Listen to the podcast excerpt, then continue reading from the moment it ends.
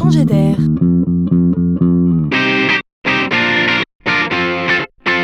la chronique de Laurent Collen. Longtemps, on a pensé qu'il était délicat dans le domaine médical de demander un deuxième avis à un deuxième médecin. Cela signifiait quelque part qu'on n'avait pas totalement confiance dans le premier. C'était gênant. Et puis la logique consumériste s'est imposée là aussi. Le médecin n'est pas un agent d'assurance, bien sûr, mais quand même, la préoccupation de valider un diagnostic, d'être sûr de ne pas se tromper sur sa santé, a pris les devants. Plus l'enjeu pour la santé est grand, plus la dépense est importante, plus c'est vrai. Alors, comme pour régler le sort de ce délicat sujet, trois élèves d'HEC, passionnés par la question de l'accès à la médecine par tous, ont créé deuxièmeavis.fr. C'est clair, c'est dit, tout est dans le nom.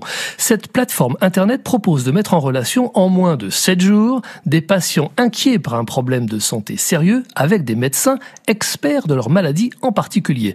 Notez que ce recours est pris en charge par les complémentaires santé. Chacun pourra ainsi se rassurer avant d'entamer une opération sérieuse, un traitement lourd ou tout simplement valider l'annonce d'une maladie grave. Le deuxième avis médical devient donc une démarche normale ô combien plus précieuse encore pour les victimes de déserts médicaux pour qui trouver un médecin était déjà un défi.